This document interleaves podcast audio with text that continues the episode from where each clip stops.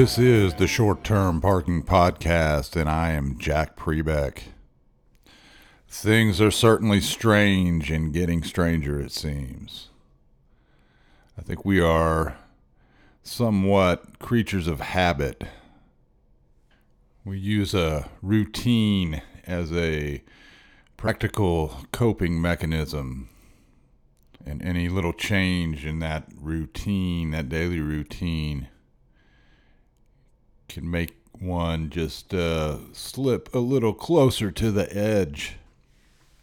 Even as an avowed nonconformist, I still have throughout my life tried to establish various routines at different times, even when I was traveling, living in a different town or different city every week with no mailing address, I still would establish a daily routine. My dad was in the Navy during the uh, during the Korean War, and he used to often talk about how many of the sailors that he served with stayed in the military till retirement. And one of the reasons was because they they craved the routine, the order. And it has even been said that there are people that prefer the prison system to freedom because the prison system has given them some sense of order, some type of routine. For many, due to some set of given circumstances, would not have had that sense of order in their lives. Many of the uh, men that I knew that were in the military when I was growing up were in a, uh similar similar situation. They weren't there by choice. Some were there even as punishment for a crime they committed. Serve this time in the military or serve this time in jail.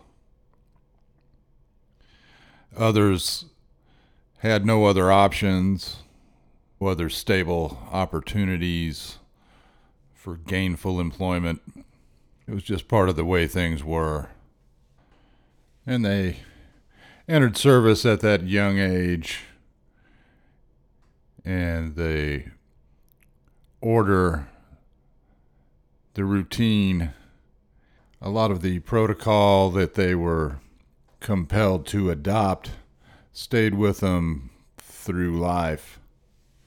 And now, as a society, we have had our routines upended and we've scrambled to find new ones, to create new ones.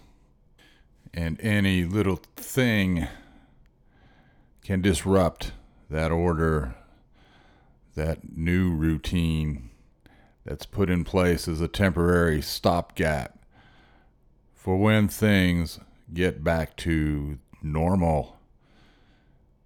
And frankly, I think a lot of people are on the verge of going crazy. I see evidence of it. I feel evidence of it. There seem to be no straight answers. The corporate media that is funded, propped up by the military industrial complex, the crony capitalist system, the cartels of power, the corporate media is often referred to as the mainstream media, but is more correctly the corporate media. That many say is biased, that is more correctly agenda driven, an agenda that is set forth by the military industrial complex, the crony capitalists, the cartels of power, the corporate media promotes diversions and red herrings and smoke screens and continuously promotes binary thinking left good, right bad, right good, left bad. The corporate media that a few weeks ago was telling you that people who were assembling for church were murderers, that people who were protesting the lockdown were murderers then switched on a dime and said that people that were gathering to protest police brutality and institutionalized racism that those people were gathering outdoors. And it was relatively safe because the virus is harder to transmit in an open air situation and that the health risks involved with institutionalized racism are more dangerous or more urgent than the dangers of the virus. The corporate media, that corporate media then turned on a dime once more and started once again promoting the hysteria of the coronavirus but this time with a twist. No longer was it wall to wall coverage of the death rate increasing exponentially and the need for ventilators and the need for ICU hospital beds. Now, the corporate media is putting all of their considerable efforts to concentrating on the numbers of new cases, the numbers of new cases, not the numbers of hospitalizations or deaths. Now, the numbers of new cases are the focus, and yet the death rates are decreasing and the hospitalization rates are decreasing. And that corporate media tells you you should listen to the science and everybody should do their duty and wear a mask. The same corporate media that originally told you you should listen to the science and that wearing a mask was an act of futility. But the point is, you should listen to the science. Unless it is those scientists that from the beginning of this and from before this particular virus existed have said that the only way to deal with a respiratory virus is through herd immunity. And there are scientists that say that that is nothing new, that that's the way it's always been, but that is dissenting opinion. And really, for God's sakes, what we should be talking about is statues. Statues. I realized something this week. I sort of codified some thoughts on statues. I've never liked statues. Since I was a kid, I always thought that there was something something a little off there something wrong with elevating a fellow human being like that. Literally elevating, literally putting on a pedestal. To look at a statue that is larger than life, you have to look up. Because the subject of this statue is no mere mortal human being. They don't make statues of normal people They make statues of your betters. And I was thinking back through my life. Has there ever been a statue that has really impacted me in, in any way? In any way, not just a positive way, in any way. And I cannot think of a statue that I gazed upon that had any kind of impact on my life. I've never looked at a statue and thought, you know, that's that's what I want to be like. I want to be like that guy. I want to be like that person in that statue. I want to do what I can to get to that station. And if you think about it, you know, if uh, you were talking to somebody and they were they were on about their aspirations, what they wanted to do, accomplish with their lives they might say, I want to be uh, wealthy, rich, filthy rich. I want to be famous. I want to have power. I may even want to be the president of the United States. Or they may say, I would like to uh, live my life doing things I like and start a family and raise a family or I would like to get a a good steady job so I could have security and maybe take care of a family. I might want to buy a piece of land. I might want to get good at something. I might want to practice and get good at something that I really like to do. But if somebody told you, you know what? I would like to I would like to have them someday make a statue of me. That's what I really want. I want to be glorified. I want to be reproduced in stone or bronze. And through the ages, I want people to uh, stare up at me and just take in the greatness that is me. That's really what I'm shooting for. That's the deal I want. I want to be a statue if somebody said that to you, you would think they were a sociopath, psychotic. But you know that there may very well be people just like that that envision themselves as a monument, a future monument. And I suppose, you know, there are statues of people that are, are good people possibly even great people. But my general feeling is that they should not be held elevated, held on a higher standard than the rest of us. They're just humans. And I think inevitably, you know, you're going to have to, even with uh, somebody that's a a good person that has been made into a literal idol you're going to be confronted with having to separate the person's work from their actions. For none of us are without sin. We've all got the skeletons in our closets, don't we?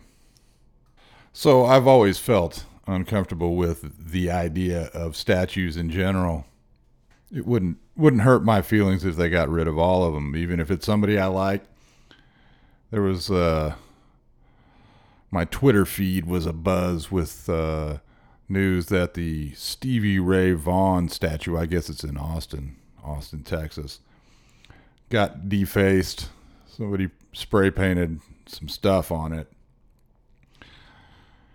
And I follow a lot of guitar players. A lot of guitar players follow me on social media. There's a guitar community. And a lot of them were upset. How could they do this to the great Stevie Ray Vaughan?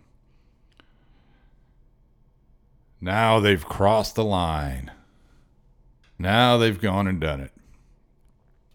How could they? Well, I'll tell you how they could. These people, these kids that deface this statue, they don't care about your music.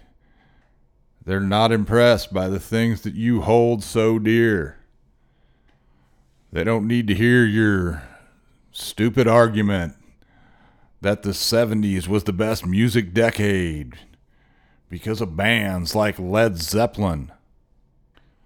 They don't need to hear that, boomer. Jimmy Page was no Gershwin. He's no Duke Ellington. A lot of people would say I'm a boomer. I was born in 1964, which was either on the very cusp of the end of the boomer generation or the cusp of the start of the next one, whatever that is. But people have a tendency to think the stuff that they like is more valid on every level. It's ignorance or pride or a combination thereof. Stevie Ray Vaughan is probably a swell guy. In fact, I've heard people say he was a he was a good guy. And I, and I'm I'm gonna tell you, you know that when Stevie Ray Vaughan's first record came out, I went to the record store the day it was released and I bought it because I'd heard about him coming down the line and I'd been listening to Jimmy Vaughan for a couple of years before that. And I remember I bought that record and I went around I was seeking people out that I knew, and I said, "Hey, you got to come out here to my car and listen to this thing." I had it on cassette, so I hold no dislike for Stevie Ray Vaughan. I like Stevie Ray Vaughan. I got nothing against Stevie Ray Vaughan, but to be truthful, he's uh, probably not my uh, favorite guitar player from uh, Dallas. There's a lot of great guitar players, and I can't really think of any that truly deserve to be edified in statue form, deified. They're people. There's actually a movement here in Tennessee where I live where it's been proposed that they replace all of the Confederate statues in the state with a statue of Dolly Parton. And as neato as Dolly Parton is, I feel the same way. I don't think it's necessary. I saw that our president has put forth the case that we need to preserve these statues because not only are they a part of our history, they are works of art. And I got to tell you that that's a source of irritation to me as well. So much of art is corrupted, and so many artists in various fields have to dumb it down in order to get by. You know, a writer, a novelist has to work to the commercial potential to the lowest common denominator. Music, the same. Visual arts, the same. You know, you have the publishing business, the music business. Think about it what it's like to be a poet or a sculptor. You know, there is no poetry business. If that was your your your passionate field of endeavor, the thing you were meant to do, be a poet, you don't go into the poetry business. You don't figure out a way to write commercial poetry. But if you were a sculptor, if you were a sculptor, you could uh, maybe spend your life doing these abstract pieces that every now and again get get chosen by some civic committee where they decide to uh, commission some edgy sculptor and put uh, a modern art piece in a park somewhere or a downtown area and it is inevitably the subject of laughter, the butt of all jokes.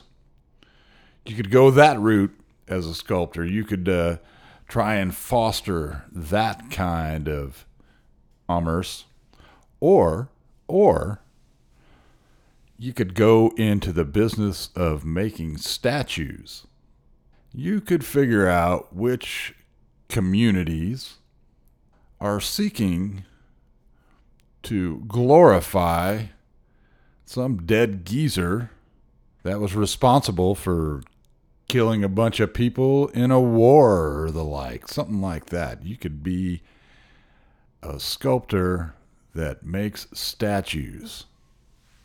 Man, that's the stuff of dreams, isn't it? There's even talk now of uh, somehow getting rid of Mount Rushmore. I don't know how you you do that. If you just use some uh, more dynamite to blow the faces off the side of the mountain, or maybe you go in with uh, some type of filler material, some poly resin, or some uh, bondo or plastic wood, and you just reface the whole the whole side of the mountain. I've seen uh, Mount Rushmore a couple of times, and I got to tell you, I wasn't impressed for the same reasons. I'm not um, impressed with all the statues I've talked about, the same reasons I've just put forth. A lot of friends of mine that have been to visit Mount Rushmore, I hear over and over again people say they were disappointed because they thought it was going to be bigger.